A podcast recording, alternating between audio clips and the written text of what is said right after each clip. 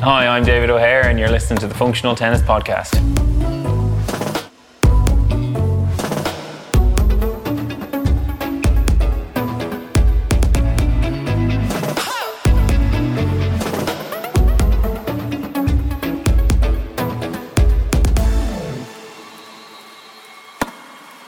Welcome back to the Functional Tennis Podcast. I'm Fabio Molla, your host. I've taken a few weeks breaks. It's been a busy couple of months with the French Open, trip to Greece, Wimbledon. Our Sabres finally landed and finally shipped. We're sold out. And I'm just really glad to be back recording on the podcast. And today I speak to a good friend of mine who's been on the show before, Dave O'Hare. He was previously on the show and we were, he was talking about getting a, a coaching role at a university in the States. And that was just before COVID. And then through visa problems, he went back on the tour and he tells us all about that right now. He's the traveling coach of the world number one doubles team with Joe Salisbury and Rajeev Ram. And he tells us all about that, what he's learned along the way. It's really interesting. Dave's a great guy. And I'll also include a link to the previous episode with Dave if you want to find out more about him. Before we get started, a shout out to our podcast sponsors, Slinger, who make the awesome portable ball machine. If you want to know more about it, just send me a message or you can check out slingerbag.com. Throughout the show, Dave mentioned some previous guests such as Louis Cayer, such as his own episode, and more. I'll include a link in the show notes to check out all those fantastic episodes. Okay, here's Dave. Welcome back to the Functional Tennis Podcast. How are you? Yeah, great. Thanks for having me again. Great to have you home. You tell us all about your Grand Slam experiences now in a few minutes. But first, the last time you were on the podcast was pre-COVID, didn't exist. Yeah. And you were waiting on a visa to go to the States. So Yeah. tell us what's happened. So I suppose, yeah, since then, I stopped with Rajeev and Joe back in, yeah, just at the O2, uh, just after the O2 in 2019 and had a visa pending to go back to the States to be assistant coach in the college system over there. Just a lot of drawn out requests for further evidence. And it took, yeah, the best part of seven, eight months and culminated in me being denied a visa. Yeah, come end of, end of January, early Feb. So again, pre kind of lockdowns and whatever else. So that was first major challenge, I suppose, in my life, you know, because in, in November I was at a great junction between, you know, potentially staying on with Joe and Rajeev or going and having like a little bit more routine life and being based somewhere and, and college coaching is it's kind of a nice little sweet spot in, in tennis, I think. Just the level's fun and, and that environment is great to be part. I certainly loved it as a player, so I was really curious if if as a coach it would kind of evoke the same emotions from me or whatever. So so yeah, I kind of had built up such a unicorn and that's ultimately what took me from the tour myself in 2018 as I thought that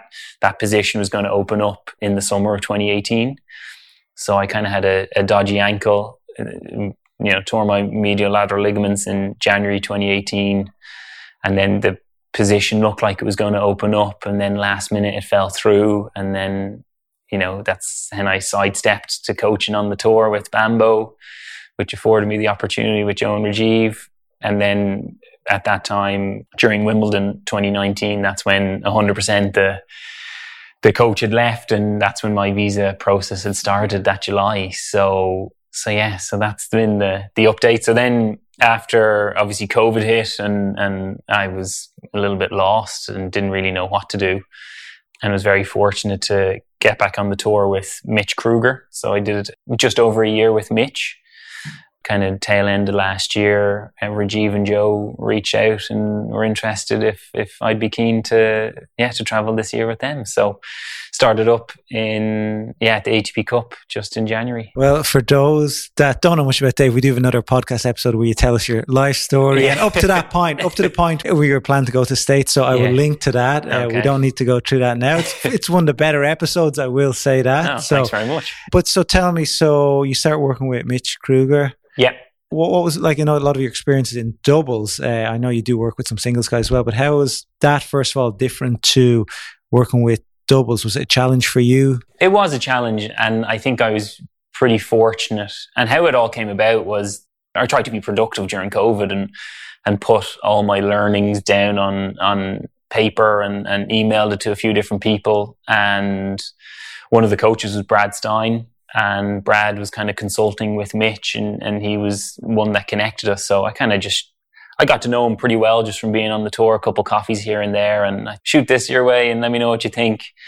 And I kind of just sparked you know, a couple days in the bounce where we'd jump on the phone for an hour and a bit at a time and he'd send over his stuff. I'd come back with this and yeah. And so we just kind of like-minded chat and, and yeah, he, he got me involved with Mitch, which, which was a challenge for sure because you're kind of, you know, you're obviously high standards for Mitch and you're kind of saying, oh no, you need to do this. And then I was like, Jesus, if only I could have done that as a, as a singles player. Whereas at least to some point, I had experienced those feelings or executed to some level, you know, to, to a professional standard on the double side, whereas singles, I was nowhere near the level that. Well, just at. jumping in here, what are those things that you could have done differently that maybe somebody else can do differently today? Well, I just, just, I think believing myself, just trusting how I, how I saw the game. And, and I think the one great asset that doubles coaches or doubles players maybe have is we bring such a specific approach to each practice and it's so related to our game style and, and you can recreate these kind of game specific situations. Now granted it's a lot easier to do it in doubles than it is singles but i think having that sort of approach bringing that into to a singles mindset is actually hugely beneficial. So i really believe in that. And it was just my first event with Mitch was actually the French Open. And, and you know what it's like at the French Open qualies. It's an absolute war zone trying to get a half an hour court or an hour court and you're sharing and this, that and the other.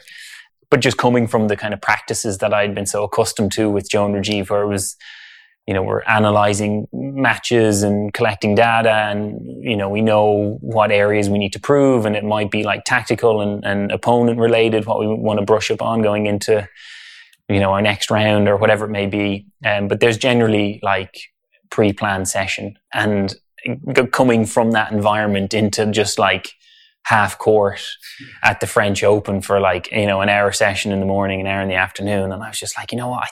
I, think we can do something. You know, I was like, I'll give you an hour of that and you can have your rhythm and your feel good yeah. and, and that's fine. But like, give me an hour in the afternoon where we can kind of like address something related to your game that's a bit more specific and really try and develop and improve some components of your game. So that's kind of where I think the doubles mindset or attribute as a coach maybe could be beneficial for singles players. Just trying to keep it a bit more structured at times. Now it can't be all structured, you know, and I, I, I don't want, I would never want Mitch to like, or anyone that I work with to like not express themselves, you know, and, and to be rigid in a style of play. If you feel good and, and you feel like you're executing, go for it. But I think there's real comfort at times to have somewhat of a blueprint to like, you know, four all, 30 all. And if you kind of like, okay, maybe I'll just let the ball speak to me and, yeah. you know, you know, stick to my, my base plan or whatever that may be, then that's quite comforting. What's it like as a coach up there when, whether singles or doubles, where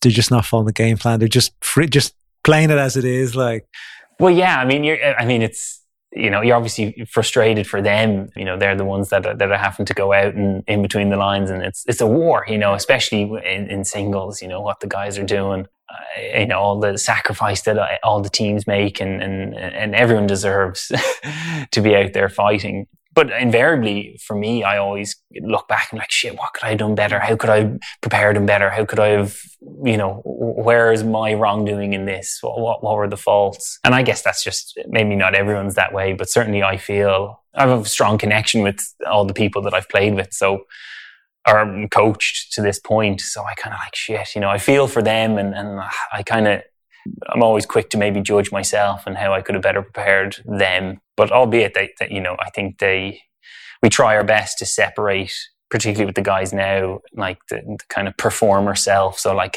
tennis aside and how are you know, how is your energy? And we talk a lot about like our non-negotiables and the attributes and, and the roles that we play to bring to the team.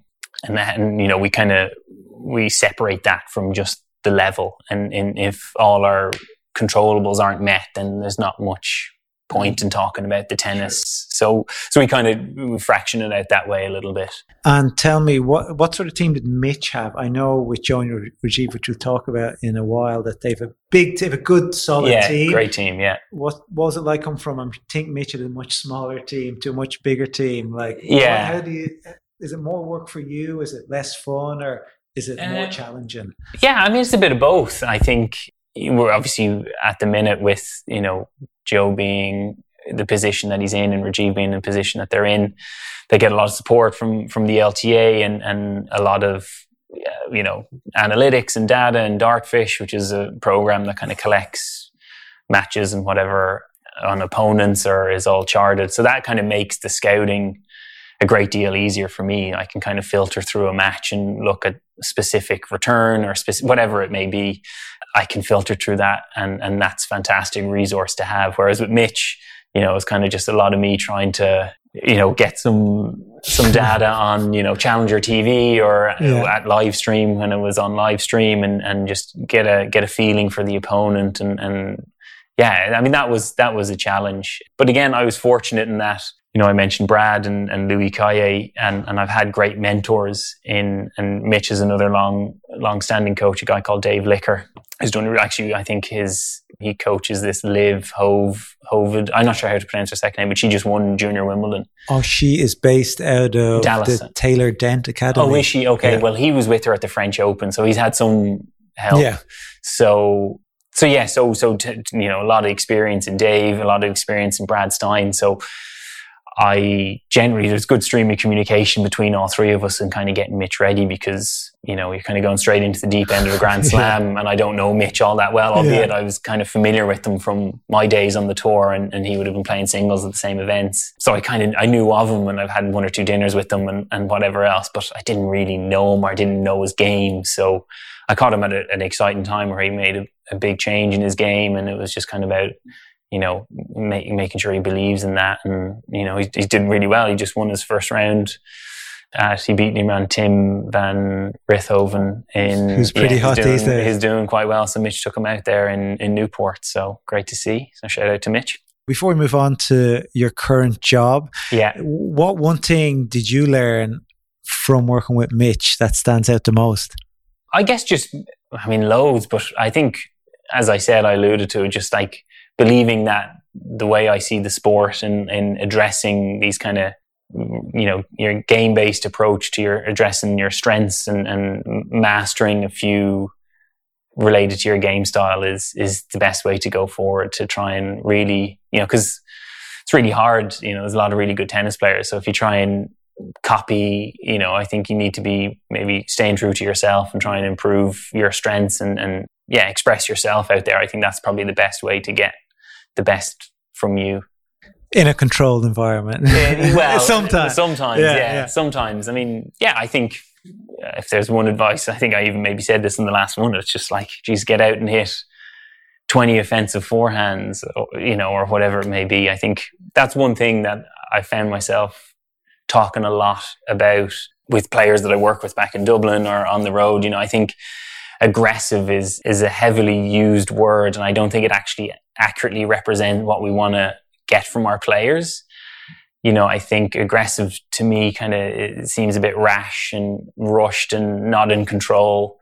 Whereas like offensive. Just explain players, offensive a bit more there for somebody who's come from the like for aggressive is like big serve, big yeah. forehand, point one. You know. Yeah, but, well, I, get, I mean, offensive is the same, right? Yeah. I, th- I think it's the same, but there's just there's maybe an element of of a bit more precision with that. You know, I think from you know the bits that I've done on tour, and I look back on my own tennis journey and and my fallings and shortcomings, and I think one thing that situational awareness, like understanding actually what situation you're in in the point and labeling it actually helps. You know, far too often I was out of position trying to hit an offensive shot. yeah. It's like, what are you doing? You know, and I think in a lot of like squad culture where you get like 12 plus players, you know, over Bay of Courts, like those shots are made then and there and it's almost like congratulated and it's like he's the hero. He made an amazing yeah. low percentage shot.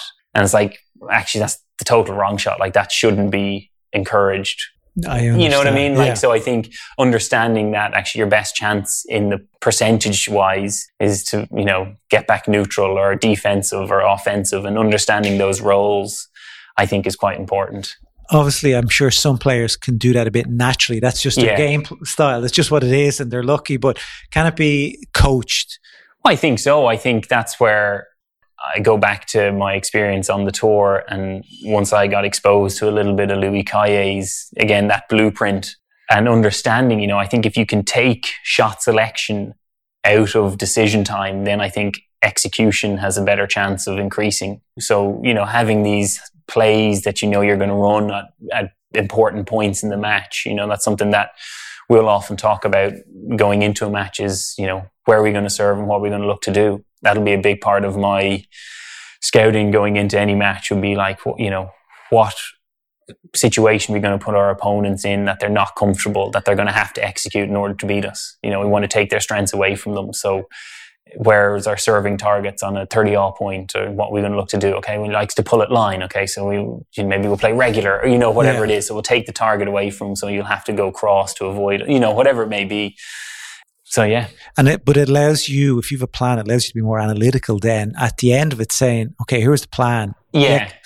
Yeah i think it's it's it also helps because like we've all been out there and it's so hard to remain objective as a tennis player, right, you're so caught up in your emotions. And invariably, anytime I've watched myself back and I thought I was particularly poor or particularly good, invariably, like I was somewhere in the middle. Anytime I thought I had really good energy and I was really vibing and I played well, actually it looked much the same as when I was playing bad, you know, but, but then I have these amazing perception of how bad I was and how poor I looked and da da da. So, so I think having a blueprint and a plan, and if you have someone there watching that can hold you accountable to that, is maybe the best way to try and improve. Yeah, there's nothing worse than a coach telling you off, like, why didn't you do this? And yeah. asking the questions. And yeah. It's tough. But tell me, so when did the opportunity come around to work with Joe and Rajeev for this? So that, that kind of just happened at the, at the tail end of last year. So it would have been kind of November. And once they'd finished up at the O2, I think was when Joe had reached out and we kind of started chatting then and there. So yeah, so obviously I was kind of keen. It's kind of come full circle in, in a way. I think at that, you know, point in time back in, in November and 19, I think I, I would have rather, I recognized that the guy, you know, I think I'm even on the podcast saying that they'll probably win a couple yeah. slams. And sure enough, you know, a couple weeks later, there they are yeah. winning Australia. So, so I, I believed a lot in the team and I felt like we'd made some good inroads you know, our last few months together. So I recognized there was huge potential there, but I was going back to University of Memphis where I went and I've got a great relationship with the head coach there, Paul Goebel. And it just didn't feel like the right thing last minute to kind of stab him in the back, albeit that I would have maybe wanted to. I recognized that was a huge opportunity, but it didn't feel right. It's just a shame that, that the process was so prolonged that, you know, if, if I got denied early November. Sure, Jesus, if the lads had had me on, great. Yeah, let's, yeah. Go, let's get ready and go down to Australia. Sounds great, you know. And how did you feel working with them the second time? Did you feel more confident? Were you more prepared for it?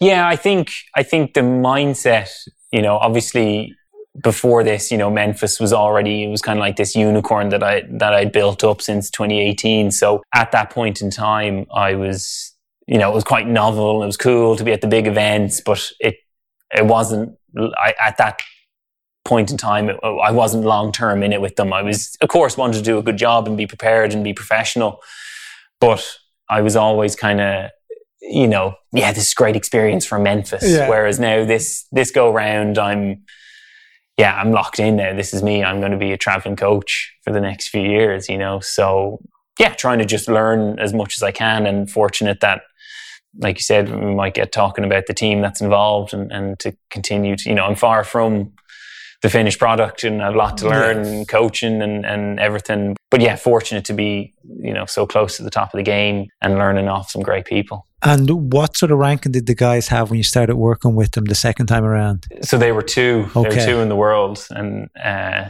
so yeah, so it was kind of like a bit, you know, but daunting. There's been yeah, there's been many players stuck at two in the world like, to make the league. So they've, no, they've done they've done great, and you know everyone's got facing their own challenges. But yeah, no, obviously great, very fortunate now to be number one team in the world. Joe ranked one and Raj two. Just with that, it's funny. The reason why there Joe's one is, I think before Davis Cup last year, it was actually Rajeev's idea to s- split one week and play with their Davis Cup partners Yeah. just to get a few matches under the belt. So, oh yeah, that seems a pretty good idea. So obviously Rajeev was to play with Jack Sock and Jack had got injured at the US Open, so they ended up not playing, but Joe and Neal Skupski had already committed, so they ended up winning San Diego. So he's a clean 250 points ahead of Rajeev in the rankings. So that's you know, and that's been that's been a real shame. I think Maybe Rajeev should play one 250 tournament. yeah, um, maybe so. But then again, it'll it'll work in the inverse, right? Because Joe's San Diego points will drop Oh, off yeah, and true, whatever else. true. So, but yeah, so it's it's funny, and I think I think actually Joe handled it really well. You know, recognizing that it's because he's got a lot of the attention for it, right? You know, as Yeah. soon as the number one name is solely beside your name, you're the you're the focus, which is not easy, I think, for Rajeev as well. He played, you know, ninety eight percent yeah, no- the part of that and, and Joe would admit that. So so yeah, so that was kind of lucky and unlucky and So tell us about the team. What sort of team do the world's best doubles team have around them? well, so I mean like I'm kind of the traveling coach, let's say, and then Louis Cayer from the LTA side is kind of the consultant head coach who really is the you know, he's dubbed the, the mastermind or the doubles guru. And, and I would go one further into that. He's just the tennis guru. He's, he's not really limited to doubles. He's, he's fantastic. And I think that's been proven by, you know, Emma's interest in working with him, Emma Raducanu, and, and he's had his hand in, in a lot of people's game throughout, How throughout many the years. Brits are in the top 100? Was there eight or oh, nine at one stage? In the ma- male, I'm not yeah, sure this- female. Yeah, in in doubles alone, yeah. there was there was a shed load. But when you know Bambo was playing, and you know a few of them have, have kind of retired, Bam and Dom Inglot now, but Ken Skupski too recently retired. But yeah, the, you know he's had his his hand in, in all that pretty comprehensive CV going in. You know Yeah. ahead of that with his work in in Tennis Canada. We have had him on the podcast, so I will, I'll include a link to Okay. it below. He just landed in New York and Okay. at the US Open last year, and he was jumped on the phone, and it was real. He wasn't probably the most techie person in the world, and we are having tech issues after when he's sending me the file. Yeah, And uh, yeah, it was really, it's a great, like, you could see the knowledge was yeah, there. yeah. He's he, if there's one thing that that he brings such certainty, and it's hard, right? Because you know you you know you obviously want to emulate great coaches, and he's just got you know. 30 plus years of experience and he's you know got his own formula and views on it but there's invariably there's always a fact with him you know he gives a gives an answer gives a fact and you know i think if i'm to comment on one of my failings as a coach is just yeah, I, it almost came about as as a tennis player, just feeling a bit insecure and whether I belonged. You know, I'm talking to you know the number one team in the world, and geez, am I a little bit out of my depth here? Yeah. And you know, like the I think, imposter syndrome. yeah, exactly. And I, I think I'm sure people feel that in all sorts of facets of life, but.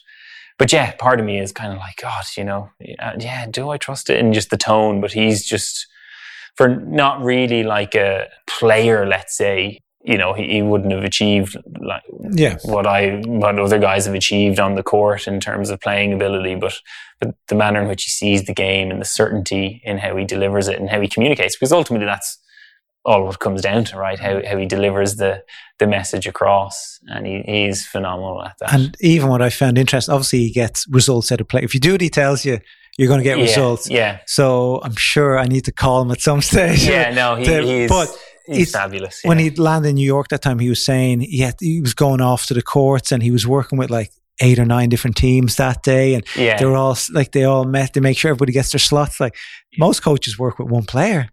I know. And yeah, he's got he- he's got a huge amount, and he's got his own little hierarchy. So he kind of, yeah, he try he tries to fit everyone in. But if you know there's a conflict with whoever, then invariably it'll be the higher ranked player that'll get priority. So when Jamie calls, you get the bump over Jamie, do you? Well, yeah, actually, I think their relationship is somewhat strained a little bit. They've kind of drifted Okay. a little bit the past few years. I'm, I'm not sure actually what happened, but Maybe with Jamie's ranking, as his ranking goes down, he's, Well, he's other interests. Yeah, I don't know, but I think they, they still have it's very amicable now. But but I think uh, I mean, it might be tough, you know, if you, if, you know, You've been there. if you've some- been there and you've been the priority and then all of a sudden you're not and then you're kind of screw you, you know, whatever. yeah, yeah, I can see it. So okay, so there's yourself. There's Louis. So myself from from the LTA side, then Joe's got strength and conditioning coach Ollie Fells. Then he's got Danny, uh, who's kind of physio.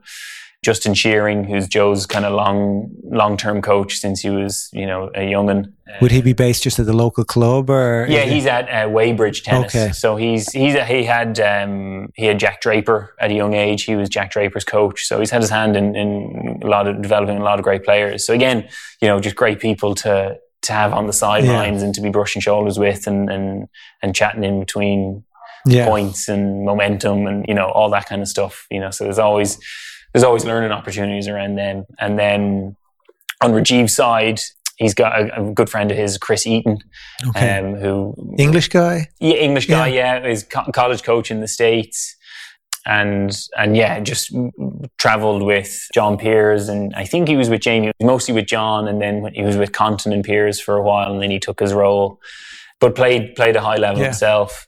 I don't know his full bio, but I think he's won a couple rounds at Wimby, Dubs, and whatever else. So, you know, he's no scrub. And then Rajeev also has um, long-term coach Brian, who's back in Indiana, where Rajeev is originally from. So they're kind of all the moving parts. Did you know we have over 170 great episodes with coaches, players, trainers, and experts working at the highest level of the game? Tap the subscribe button on your podcast app so you don't miss out on the latest episodes of the podcast. And to listen to our great back catalogue of episodes with the biggest game changers in tennis, go to functionaltennispodcast.com. How, how do you manage some? There's a lot of moving parts there, and obviously, Yeah. it's there's a focus on two players. I know there's a focus on two players and the team, Yeah. but do you have a big WhatsApp group that Well, keeps yeah. So, everybody up to date? Yeah, invariably, invariably. So yeah, I just reach out on occasion. I, I kind of chat to maybe Chris the most about Rajeev and, and just get his thoughts on on previous matches or, or whatever it may be. And then Louis and I would have a, a fairly healthy stream of communication, just partly because I, I want to learn so much from Yeah. him. So so yeah, so he'll he'll constantly kind of challenge and, and doing a few reports post match and you know highlighting any areas that you know anything that we've addressed in practice and it was particularly good that day, highlighting it so the guys have it in their head that they've done good, and it's just constant little reminders. Yeah. You know, the guys know how to play tennis. Like uh, And yeah, I'd say the whole the challenging from Louis can be tough, but that's where you probably learn the most. Where exactly, he's asking yeah. a question, you're like, oh god, yeah, no, you're, that." you're put on the spot a lot, which is which is good. You know, if you want bit of juice, you got to squeeze the squeeze the orange, squeeze the lemon. So so yeah, that's one of his. He's quoted for saying that at many a conference. Yeah, he's he's a great influence to have. And tell me, so you're just freshly wounded from Wimbledon, Yeah, five match points Yeah. you had. Just tell us what it's like sitting in the box and when your guys are out there and blown these match points. I know they probably weren't blowing them; they were taken out of their hands. yeah. I mean, it's it's tough, and it's it's kind of it's been two on the bounce now. You know, we had a few match points in the quarters of the French Open as well. So that that you know then that hurts, and I think for most you know obviously you know you know semis of a grand slam is, is a great achievement but but i think the position that we we put ourselves in and, and and the team that we think we are you know falling falling short is not what we want to do. So it's it's, it's a shame. Obviously i think the guys are hurting no more than all the team are hurting. It was it was tough to watch when you miss those opportunities and you feel like they deserve it. And you know they're a little bit unfortunate how a few of the points unfolded. And credit to the to the Aussies they faced a lot of match points en route. Um you know in the first round I think they saved 3 and and they fought hard. So all of a sudden I'm kind of like again I'm pointing the finger at myself geez how can I you know should I have addressed that you know I mean like they're well calloused they're dogged lads you know it's not over until it's over you know like you know I kind of just always tend not to try and you know, even the guys will say that they want me to be tougher on them. Yeah, And that's maybe just a part of my nature. I kind of feel like I'm a bit of a positive guy and empathize with them because I was I was a very critical, you know, like we all can be very critical player. And I think one of the big inroads that I made was last year. I was very fortunate to play Davis Cup for Ireland again. During COVID, I picked up a load of different Yeah. things, and I came across the phase, and it was actually a trading, like a, I did this kind of trading course, And this guy talked about mental posture. And I'd never really heard the term. And I kind of thought, geez, that was a great term, you know, that it kind of stuck with me for some reason. And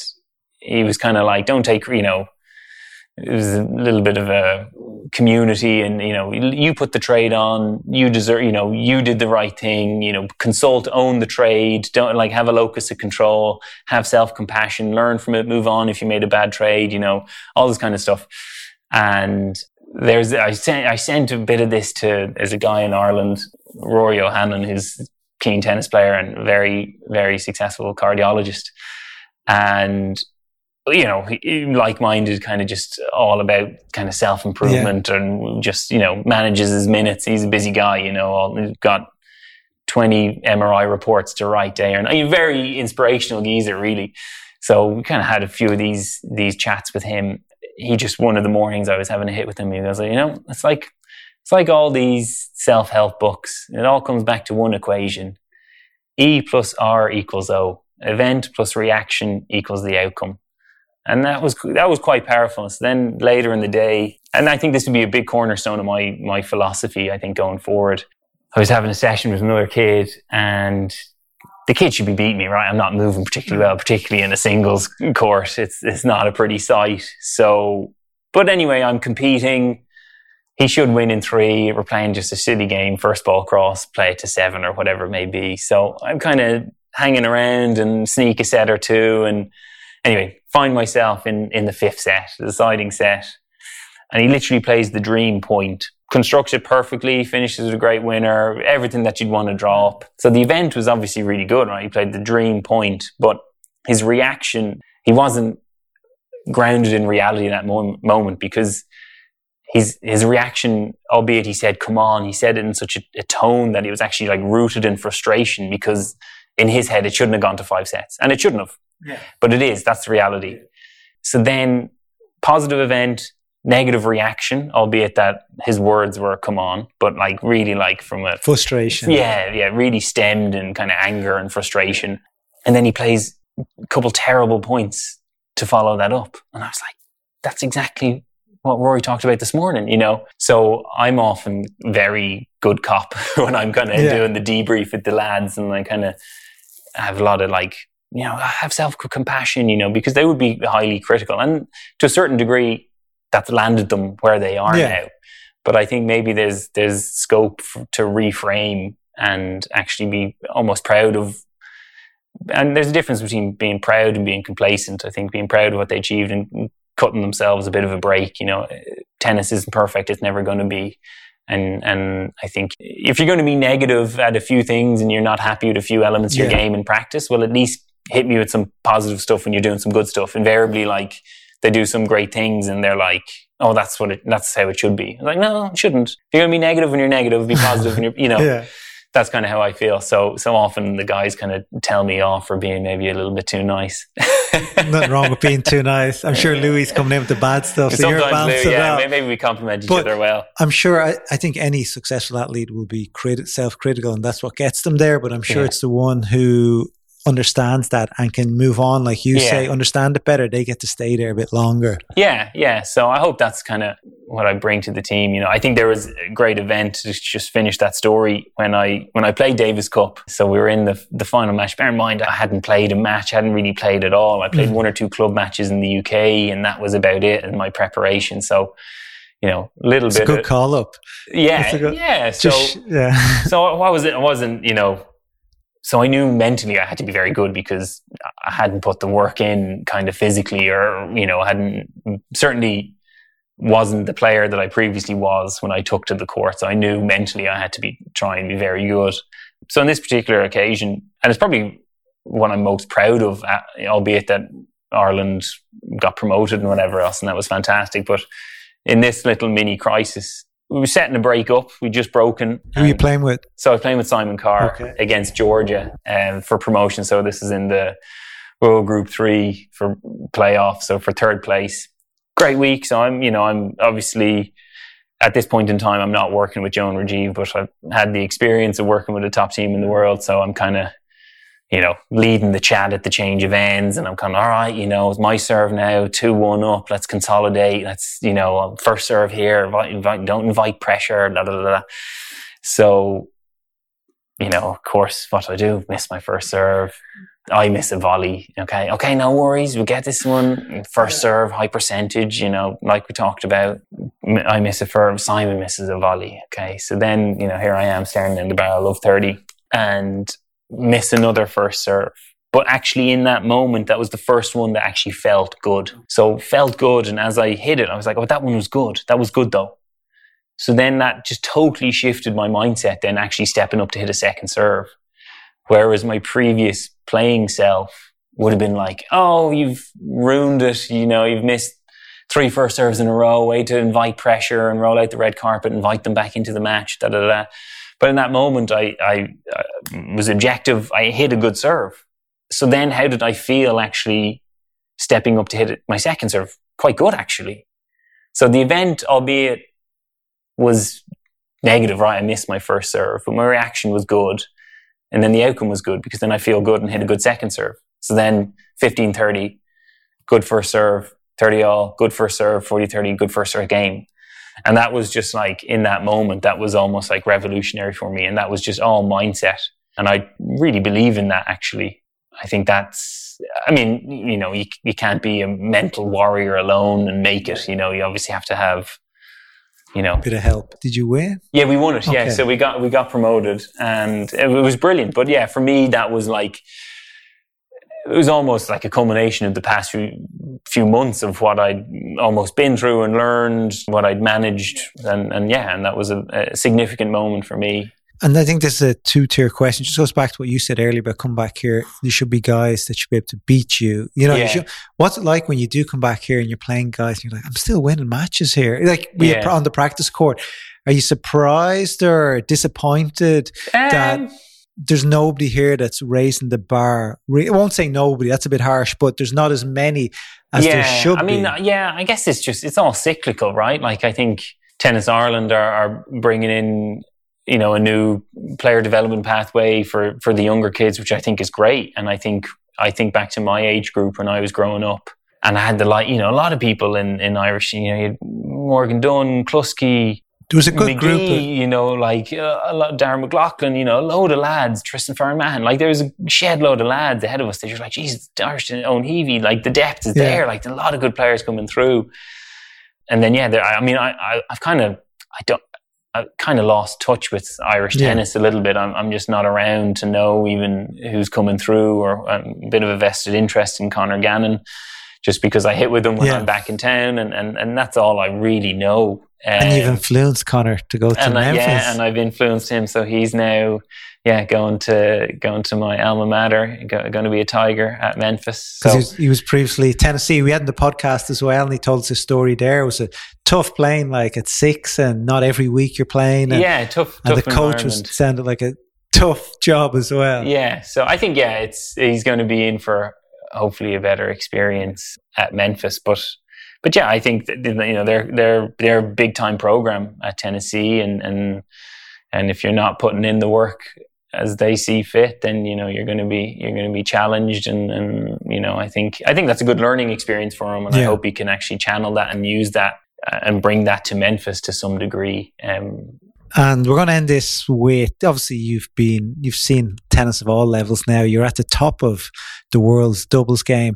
What, what ultimately can you teach or can you say to juniors and maybe to parents as well that could that you've learned the past few years um, could make a little difference to their tennis moving forward?